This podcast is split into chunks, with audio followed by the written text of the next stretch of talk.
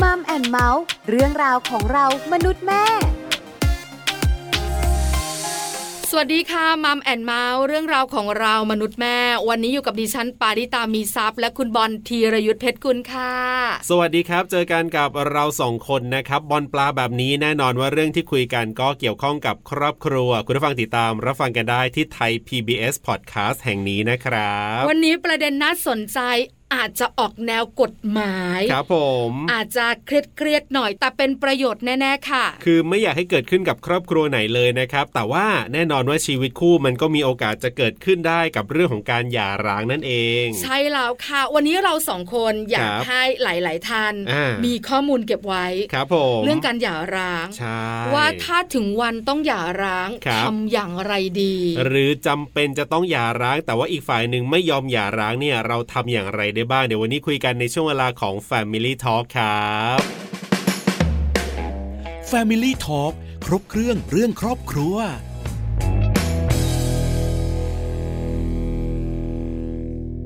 Family Talk ครบเครื่องเรื่องครอบครัวนะครับอย่างที่เราเกริ่นไปแหละครับคุณผู้ฟังว่าเรื่องของการหย่าร้างจริง ๆ ไม่อยากให้เกิดขึ้นกับครอบครัวไหนเลยนะครับ แต่ว่าแต่ละครอบครัวก็อาจจะมีเหตุผลมีปัจจัยทำให้ต้องหย่าร้างกันนะครับ ซึ่งบางครั้งเนี่ยถ้าหย่าร้างด้วยความสมัครใจก็เป็นเรื่องที่ดี ก็หมายถึงว่าโอเคมันก็จบลงด้วยดี แต่ว่าหลาย ๆ ครั้งเนี่ยมันต้องมีการฟ้องหย่ากันด้วยเหมือนกัน วันนี้คุณผู้ฟังจะได้รู้ค่ะว่าหย่าร้างคืออะไร ครับ แล้วหย่าร้างเนี่ยมีกี่รูปแบบ อ่า ที่สำคัญเรื่องค่าเลี้ยงดู ครับผม ความรับผิดชอบหลังจากที่เลิกกันแล้ว อันนี้ก็เป็นเรื่องที่หลาย ๆ ครอบครัวอยากรู้ค่ะ ครับผมวันนี้เราจะได้คุยกันกับทนายสมโพธฤทธิธรรมนะครับเนติบัณฑิตรุ่น 69 เกียรตินิยมอันดับ 2 รามคำแหงนะครับ จะได้มาให้คำแนะนำดีๆกันครับ Family Talk สวัสดีครับทนายสมโพธครับ ครับ สวัสดีครับ ครับ สวัสดี ผม ค่ะ วันนี้เราคุยกัน ครับ เรื่องการหย่าร้าง อ่า หลายคน ครับ คงอยากรู้ ครับ ว่าการหย่าร้างเนี่ยนะคืออะไร นอก ครับ เหนือจากนั้นเนี่ย อืม คงอยากรู้ต่อว่าการฟ้องหย่า ครับ ฟ้องได้อย่าง ครับ ไร อ่ามี มีกี่รูปแบบ ครับ ค่าเลี้ยงดูก็สำคัญนะ ในเรื่องของครอบครัว แหม่มา นะ เป็น คะ ชุดเลยนะออ เพราะฉะนันคำถามแรกค่ะทนายสมโพศค่ะคือ ครับ การหย่าร้างคืออะไรคะ การหย่าร้างนะครับ คือการเลิกการเป็นสามีภรรยากันโดยจดทะเบียนหย่านะครับ ค่ะ คือต่างฝ่ายต่างสมัครใจที่จะไม่เป็นสามีภรรยากันนะครับ หรืออาจจะเป็นกรณีที่ศาลพิพากษาให้หย่าก็ได้นะครับ ค่ะ ก็คือว่าการหย่าร้างคือการทำให้ความสัมพันธ์ของสามีภรรยาสิ้นสุดลง อืม แต่ไม่ได้พูดถึงเรื่องความรักนะ คือถ้าเรามองในมุมของกฎหมายเนี่ย ครับ การหย่าเนี่ยคือการขาดจากการเป็นสามีภรรยา แต่เขายังรักกันอยู่ไหมอันนี้ผมตอบไม่ได้ แล้วแต่ ค่ะ คู่นะครับบางคู่ยังรักกันอยู่แต่หย่านะครับ อาจจะเพราะมีความจำเป็นอะไรหลายอย่างนะบางคู่อาจจะไม่รักกันแล้วก็หย่าอย่างนี้ก็ได้ครับ ครับ อืม เนอะ ค่ะ คือการหย่า ครับ ร้างเนี่ยนะคะทำให้ความเป็นสามีภรรยาสิ้นสุดกันทางกฎ สิ้น ห สุด มาย ลง ครับ ใช่ไหม ใช่ คะ ครับ เหมือนเราจดทะเบียนสมรส เราก็เป็นสามีภรรยากันถูกต้องตามกฎหมาย ครับ ถูกต้องครับ อื อ่ มา ค่ะ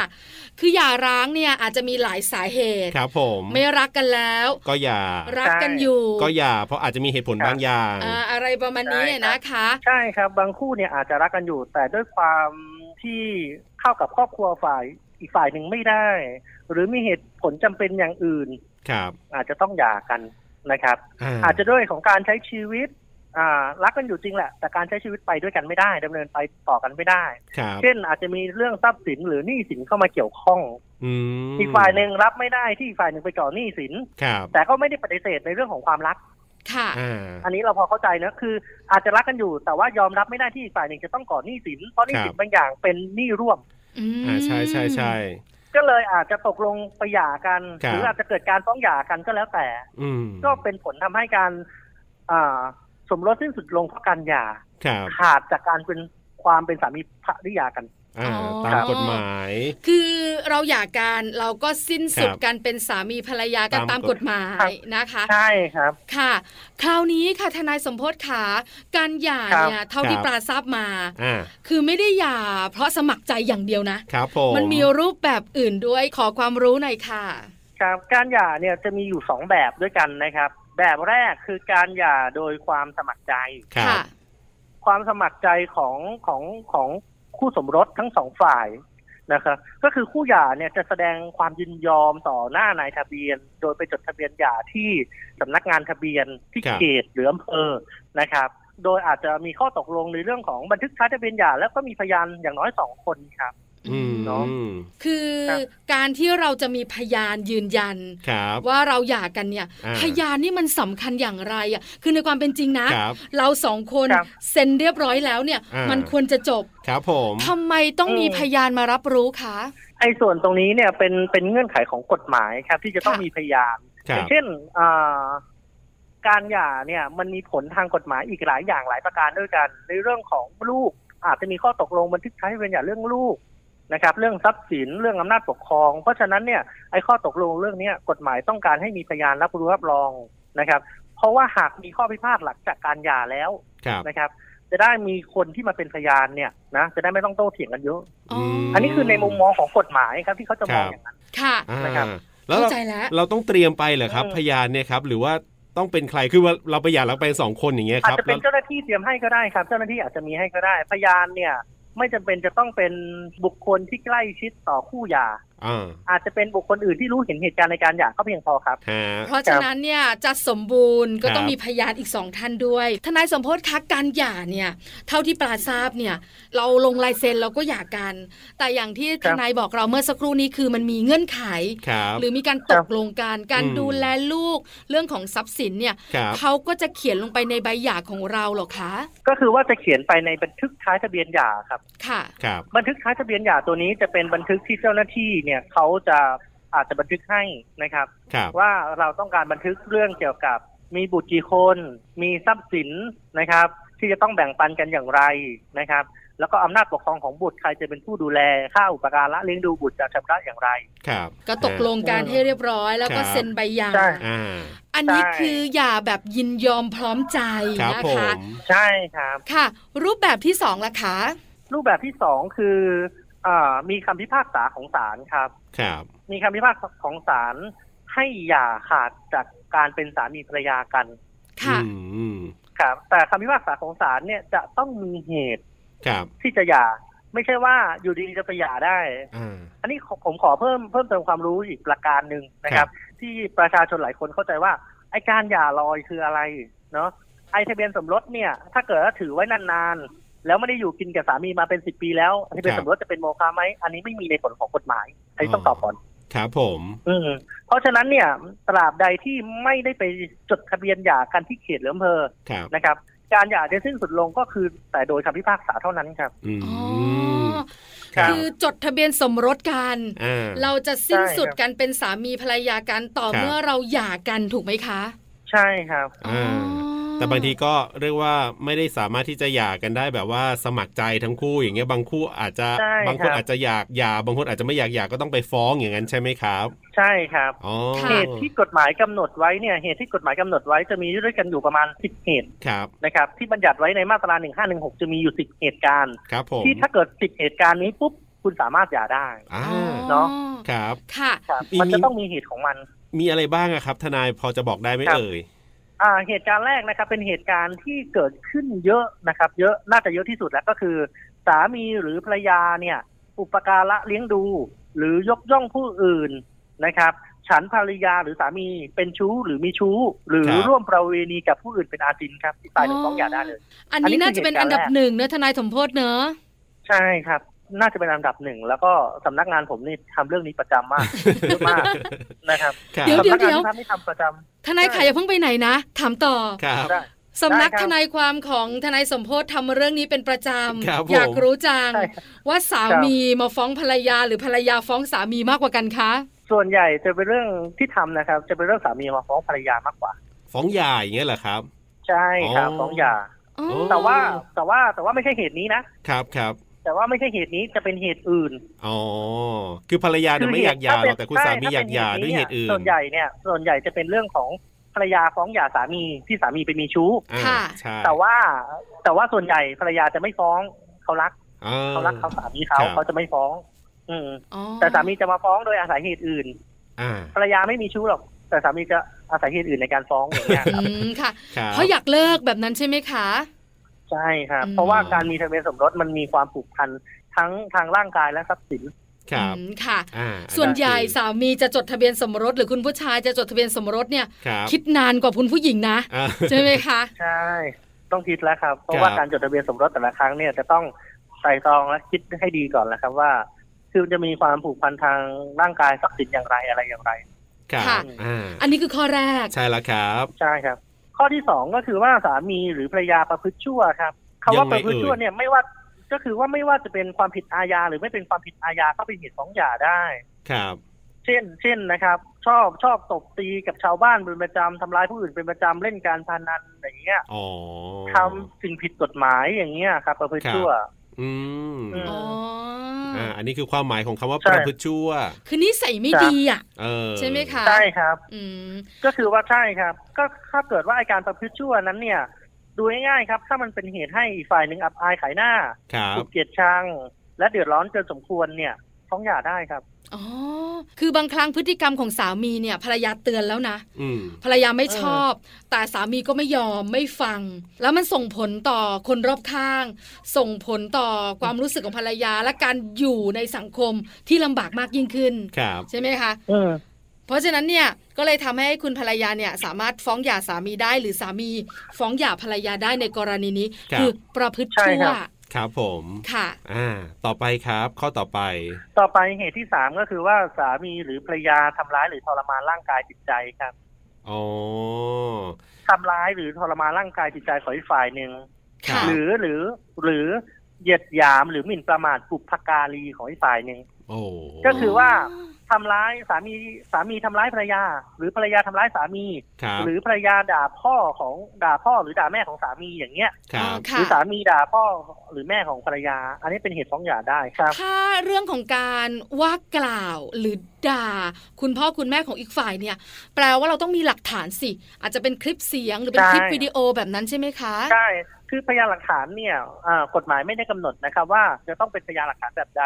หนึ่งอาจจะเป็นพยานบุคคล อ๋อ สองอาจจะเป็นคลิปวิดีโอ ซึ่งเป็นพยานวัตถุนะครับ หรืออาจจะเป็นพยานเอกสารก็ได้ แต่ความน่าเชื่อถือของพยานแต่ละชนิดไม่เหมือนกัน ค่ะ อย่างเช่น กรณีที่เป็นพยานเอกสารนะครับ หรือพยานที่เป็นบุคคลเนี่ยความน่าเชื่อถือก็จะแตกต่างจากคลิปวิดีโอ เพราะ ครับ คลิปวิดีโอเนี่ยมันจะชัดนะครับ มันจะชัดเนาะซึ่งเป็นพยานวัตถุเนี่ย ใช่ มันชัดกว่าพยานอื่น ครับ อืม นะครับ เพราะเรา ค่ะ จะเห็นเลยว่าเขาทำอะไรกันอะไรยังไงเนาะ อืม คลิปวิดีโอเนี่ย ค่ะ เพราะว่าพยานอย่างพยานบุคคลมาเบิกความเนี่ย เราก็ไม่รู้ว่าพยานบุคคลเนี้ยมีความน่าเชื่อถือมากน้อยขนาดไหน เออ อ๋ออ ม ค่ะ ครับ ทนายสมโพศคะถ้าพูดถึงคลิปวิดีโอคือมีทั้งภาพและเสียง อ่า แล้วถ้าเป็นคลิปเสียง ใช่ครับ ล่ะ ครับ ความน่าเชื่อถือจะลดลงไหมอะคะ ลดลงหน่อยครับ ลดลง อืม ลงมาประมาณเกือบห้าสิบเปอร์เซ็น อืม อ๋อ เพราะว่าคลิปเสียงเนี่ยก็คือว่าเราเราเนี่ยไม่มีภาพนะครับ ครับ ไม่มีภาพ เพราะว่าพอคลิปเสียงพอไม่มีภาพปุ๊บเนี่ยต้องมาฟังเสียงกันว่าเสียงเนี่ยเป็นเสียง จ เดียว ริง กับ ไหมเออ สามีภรรยาจริงหรือเปล่า อ๋อ แล้วก็เป็นดุลพินิจของศาลที่ศาลจะฟังเองว่าเนี่ยเป็นเสียงเดียวกันไหมมีการตัดต่อไหมอะไรไหมต้องมาสืบ ครับ กันดีอะครับ ม ถ้าอีกฝ่ายหนึ่งเขาไม่ได้ค้านในเรื่องการตัดต่อเขาไม่ได้ค้านว่าไม่ใช่เสียงเขาก็รับฟังได้ อืม แต่ถ้าอีกฝ่ายหนึ่งเขาค้านว่านี่มีการตัดต่อเขา ครับ ค้านว่าไม่ใช่เสียงของเขาอันเนี้ยก็ต้องมานำสืบกันว่ามีการตัดต่อไหม เออ อ๋อ นะครับ มีการเอ่อมีมีการไอ้นี่ไหมครับ ครับ คือคลิปวิดีโออะชัดสุด ใช่ เป็นหลักฐาน ใช่ ที่ ใช่ ปฏิเสธได้ยาก ครับผม นะ ใช่ คะ แต่ว่าอาจจะมีพยานหลักฐานอื่นๆหลาย ๆ อย่างประกอบกัน อย่างเช่น มีคลิปวิดีโอแล้ว อาจจะมีพยานบุคคลมาเบิกความสมทบทับคลิปวิดีโอไปนั้นก็ได้ อ๋อ นะครับ ทำให้น่าเชื่อถือมากยิ่งขึ้น ใช่ครับ ค่ะ ครับผม อันนี้ข้อ 3 ใช่แล้ว นะ ครั คะ บ เจอบ่อยๆเหมือนกัน อ่า ใช่ครับ ครับ ต่อไปข้อที่สี่ ข้อที่สี่ก็คือว่าสามีภรรยาเนี่ย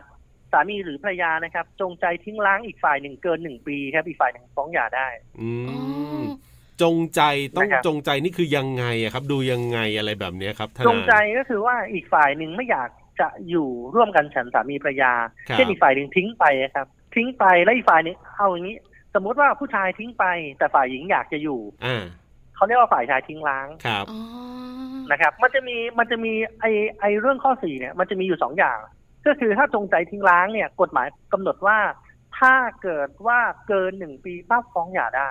ค่ะ ครับ แต่ถ้าเกิดว่าเป็นการสมัครใจแยกกันอยู่เนี่ยเพราะไม่อาจอยู่ร่วมกันได้ฉันสามีภรรยาเนี่ย อืม จะต้องมีระยะเวลาเกินสามปี อ๋อ ถ้าสมัครใจแยกกันอยู่เกินสามปี ถ้า ครับ จงใจ นะครับ ปีเดียว อย่างเช่น ฝ่ายชายจงใจทิ้งร้างเราไปครับ ปี ครับ หนึ่งเราฟ้องหย่าได้เลย อืม นะครับ เช่น อืม เขาทิ้งเราไปเขาห่อผ้าห่อผ่อนออกจากบ้านที่เคยอยู่ร่วมกันไป ครับ นะครับ เราฟ้องหย่าได้ อืม อ่า ค่ะ อยากทรา ครับ บ จังเลยทนายสมโพศ ครับ ว่า ครับ ข้อ ผม นี้เนี่ยเป็นกรณีฟ้องหย่ากันบ้างไหมอะคะ มีประจำเหมือนกัน อ๋อ คืออย่างนี้ครับ ข้อนี้เนี่ยจะมีในส่วนที่ว่าอ่าสามีอาจจะมาฟ้องหย่าภรรยาว่าเขาไม่ได้อยู่กินร่วมกันฉันสันมีภรรยามาแล้วสามปี ค่ะ ครับ อย่างเงี้ยครับ อ๋อ คือสมัครใจแยกกันอยู่อ่ะ ส ค่ะ มัครใจแยกกันอยู่ต้องสามปี แต่ถ้า ค่ะ ทิ้งร้างปีเดียว แต่ภรรยา เนี่ยครับ ไม่ยอมเซ็นใบหย่าให้ดีๆ ไว้อย่างนั้นเถอะ ใช่ อ๋อ ใช่ ค นึก รับ ภาพออก คือ อ่า คือในในมุมของภรรยาเขาก็มองว่าเขาไม่ได้เป็นคนผิด ค่ะ เขาอยู่บ้านเฉย ครับ ๆนะครับ ฝ่ายสามีเองที่ทิ้งเขาไปอย่างเงี้ย อืม เขาก็คิดว่าเขาไม่ใช่ฝ่ายผิดแล้วทำไมเขาจะต้องไปเซ็นใบหย่า เอ เออ อ เนอะ ครับ แหม่ความรู้สึกมันสำคัญนะ ใช่ ใช่ครับ ครับผม ค่ะ อ่าข้อต่อไปครับทนาย ข้อต่อไปเป็นข้อห้าครับ สามีหรือภรรยาถูกศาลสั่งให้เป็นคนสาบสูญ ค่ะ ครับ นะครับ เนี่ยแหละครับ อันนี้เป็นเหตุฟ้องหย่าได้ อ่า ก แล้วเราจะ สบ ไป สูญ ฟ้องใครล่ะเขาสาบสูญไปแล้วอ่ะ ก็คืออย่างนี้ครับว่าการการที่การที่อีกฝ่ายหนึ่งเป็นคนสาบสูญเนี่ย ครับ นะครับ อีกฝ่ายหนึ่งเป็นคนสาบสูญจริง ๆ เนี่ย มันก็ยื่นคำร้องฟ้องต่อศาลได้ว่า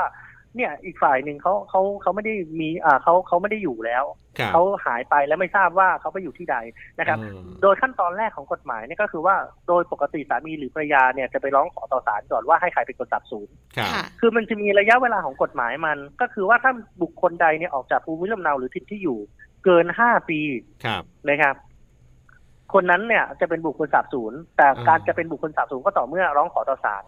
สามีหรือภรรยาอาจจะไปร้องขอต่อศาลนะครับพอร้องร้องขอต่อศาลให้เป็นคนสาบสูญปุ๊บและในขณะเดียวกันเขาอาจจะขอนะครับ ขอเอ่อหย่าเพราะเหตุนี้ด้วยก็ได้ อ๋อครับครับ ใช่ครับ คือสามีอาจจะออกจากบ้านไป 5 ปีไม่กลับมา อ่า แล้ว แล้วติ บั ด ง ต่อไม่ เอิ ได้ ญ ด้วย ภรรยาอยากจะมีคู่ชีวิตใหม่ ครับ แล้วก็ยัง ใช่ครั คา บ ราคาซังเรื่องของทะเบียนสมรส ใช่ อืม เราก็จัดการวิธีนี้ได้ ครับ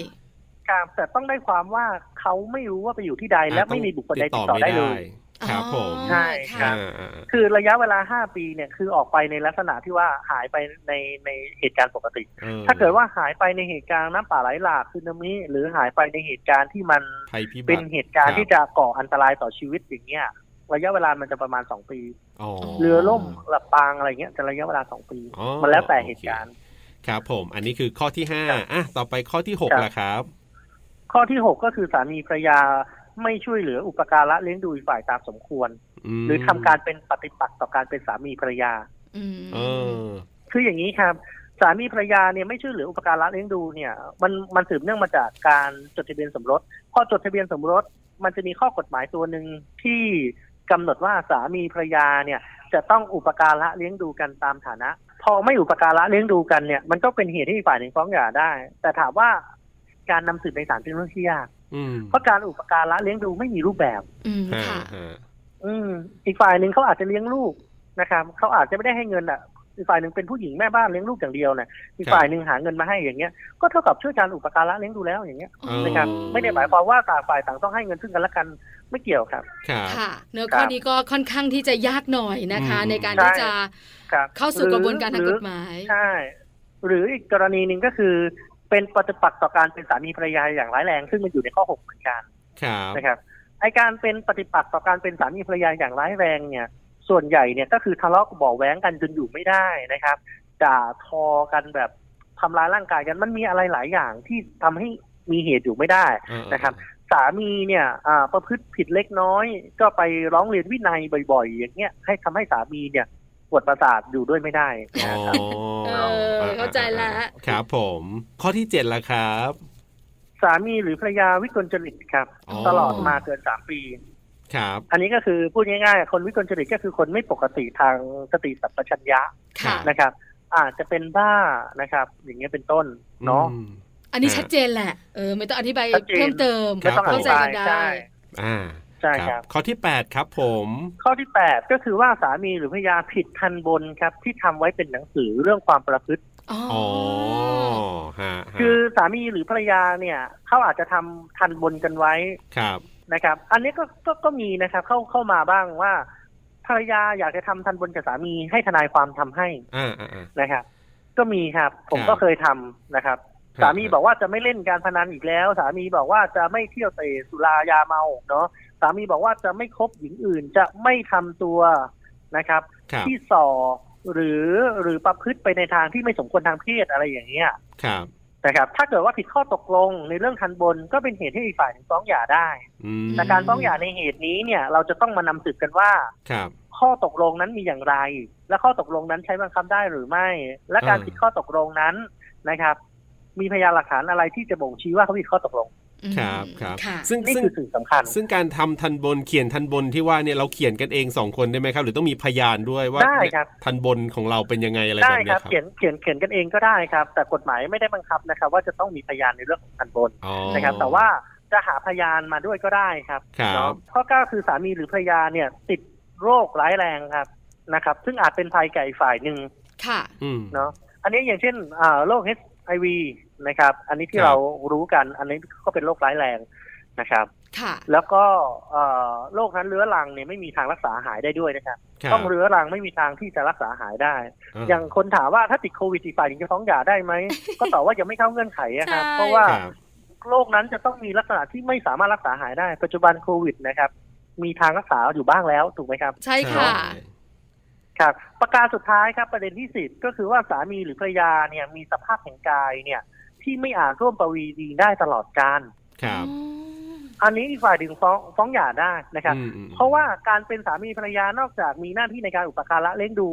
กฎหมายซ่อนเงื่อนไขไว้อีกเรื่องหนึ่งคือการร่วมประเวณี ค่ะ เงื่อนไขในการร่วมประเวณีเนี่ยเป็นเรื่องเป็นเงื่อนไขสำคัญครับ ถ้าอีกฝ่ายหนึ่งร่วมประเวณีไม่ได้ ก็ฟ้องหย่าได้เลยครับ อ๋อ แต่ต้อง ครับ ได้ความว่าร่วมประเวณีไม่ได้ตลอดการ อืม อืม ค่ะ อย่างเช่นฝ่ายชายไม่มีอวัยวะเพศ อ่า อย่างนี้เป็นต้นนะครับ หรืออวัยวะเพศไม่แข็งตัวอีกต่อไปแล้ว ครับ ไม่สามารถร่วมประเวณีนะประเวณีได้แล้วอย่างเงี้ย แต่ความผิดนั้นเนี่ยต้องไม่เกิดจากฝ่ายหญิง ไม่ใช่ว่าฝ่ายชายมีชู้ไปตัดเป็ดน้อยของฝ่ายชายทิ้ง อย่างเงี้ย อันนี้ก็ ค่ะ ฟ้องหย่าไม่ได้นะครับเพราะว่า อ่า เกิดจากฝ่ายหญิงเองนะครับ อ๋อ ค่ะ ใช่ เนาะ ใช่ แต่ว่าจะฟ้องหย่าในเรื่องของมีชู้ได้ ค่ะ นะแต่จะฟ้องหย่าในเรื่องของร่วมประเวณีไม่ได้ ค่ะ เนาะ นี่คือ โอเค สิบ ครับ ข้อ ครับผม เรื่องของการ ครับ ฟ้องหย่า สิบข้อครับ นะคะ ใช่ ว่ามาจาก ใช่ครับ สาเหตุอะไรบ้างนะคะ ทนายสมโพศ ครับผม คราว ครับ นี้เนี่ย หลายคนคงอยากรู้ต่อคือเรื่องของค่า ครับ เลี้ยงดู ครับผม เรื่องของบุตรด้วยลูก อ่า ด้วย เวลาคนที่ ครับ ฟ้องหย่าเนี่ย เราสามารถเรียกร้องอะไรได้บ้างอะคะ ก็คือค่าอุปการะเลี้ยงดูบุตรเนี่ย เราเรียกได้อยู่แล้วครับ ค่ะ นอกจากค่าอุปการะเลี้ยงดูบุตรแล้วเนี่ย เราอาจจะเรียกร้องเขาเรียกว่า เป็นค่าเลี้ยงชีพ ที่เราเคยได้อยู่ในระหว่างสมรสแล้วแล้ว อ่า การฟ้องหย่าเป็นเหตุข้อความผิดของอีกฝ่ายหนึ่ง ครับ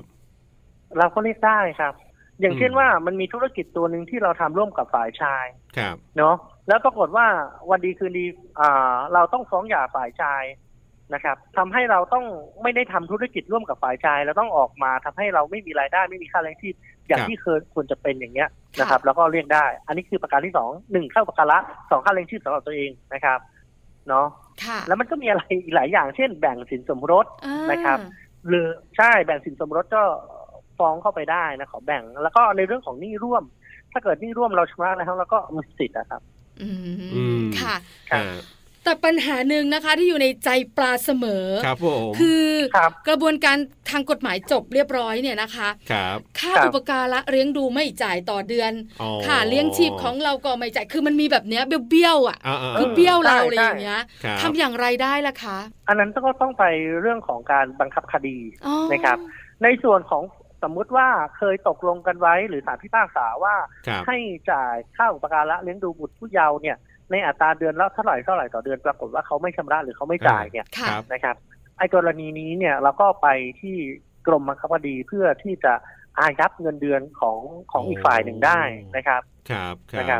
เงินเดือนที่เป็นค่าอุปการะเลี้ยงดูลูกนะครับ นอกจากนั้นเนี่ยถ้าเกิดว่ามันมีพฤติกรรมที่จะจงใจนะครับ จงใจที่จะไม่ปฏิบัติตามคำพิพากษาเนี่ย ครับ อาจจะร้องขอต่อศาลให้ศาลเรียกมาไต่สวนนะครับ อาจจะมีการจับขังกันก็ได้นะครับ ในเรื่องของค่าอุปการะเลี้ยงดู อืม ตามพรบเยาวชนและครอบครัวครับ ครับ เออเพิ่งอ่ะก็มีทางออก รู้นะเนี่ย ก็มีทางออก ใช่ครับ เออ ครับ ค่ะ ใช่ครับ เพราะได้ยินเสียงบ่นจากคุณผู้หญิงหลาย ๆ ท่านเนี่ยนะคะ บอกว่าหย่ากัน ครับ เรียบร้อยแล้ว ครับ ตกลงกันเรียบร้อยว่าจะจ่ายเท่าไหร่เท่าไหร่ ไม่จ่ายใช่ ท ไหมสุด วง ท้าย แล้วทวงอีก เออก็ไม่จ่ายอะไร ใช่ อย่างเงี้ย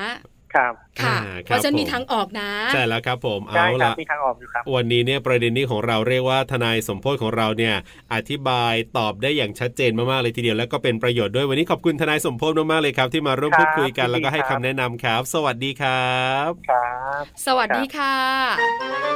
Family Talk ขอบคุณทนายสมโพธฤทธิธรรมนะครับเนติบัณฑิตรุ่น 69 เกียรตินิยมอันดับ 2 รามคำแหงครับ ที่วันนี้มาร่วมพูดคุยแล้วก็ให้คำแนะนำดีๆกันครับ ได้ข้อมูลเยอะนะคะ ได้ความรู้มากด้วย ครับผม คือเราเนี่ยเข้าใจคำว่าฟ้องหย่า อ่า แต่สาเหตุแห่งการฟ้องหย่าเนี่ย ครับ มันมีเยอะมากนะคุณ อ่าสิบ ที่ อย่าง สำคัญ อ่ะ เนี่ยเรื่องของ เออ หลักฐานเนี่ย ครับ ก็สำคัญแล้วก็หลักฐานแต่ละอย่างน้ำหนักก็แตกต่างกันด้วย ใช่แล้วครับเชื่อว่าวันนี้เนี่ยเป็นประโยชน์สำหรับหลาย ๆ ครอบครัวที่อาจจะมีปัญหานี้เกิดขึ้นอย่างแน่นอนนะครับ ก็จะได้รู้แนวทางกัน กับช่วงเวลาของมัมแอนเมาส์เรื่องราวของเรามนุษย์แม่กับผมธีรยุทธเพชรกุลครับ ดิฉันปาริตามีซับค่ะ วันนี้เวลาหมดแล้วเราส่งคนลาไปก่อนสวัสดีครับ สวัสดีค่ะ มัมแอนเมาส์เรื่องราวของเรามนุษย์แม่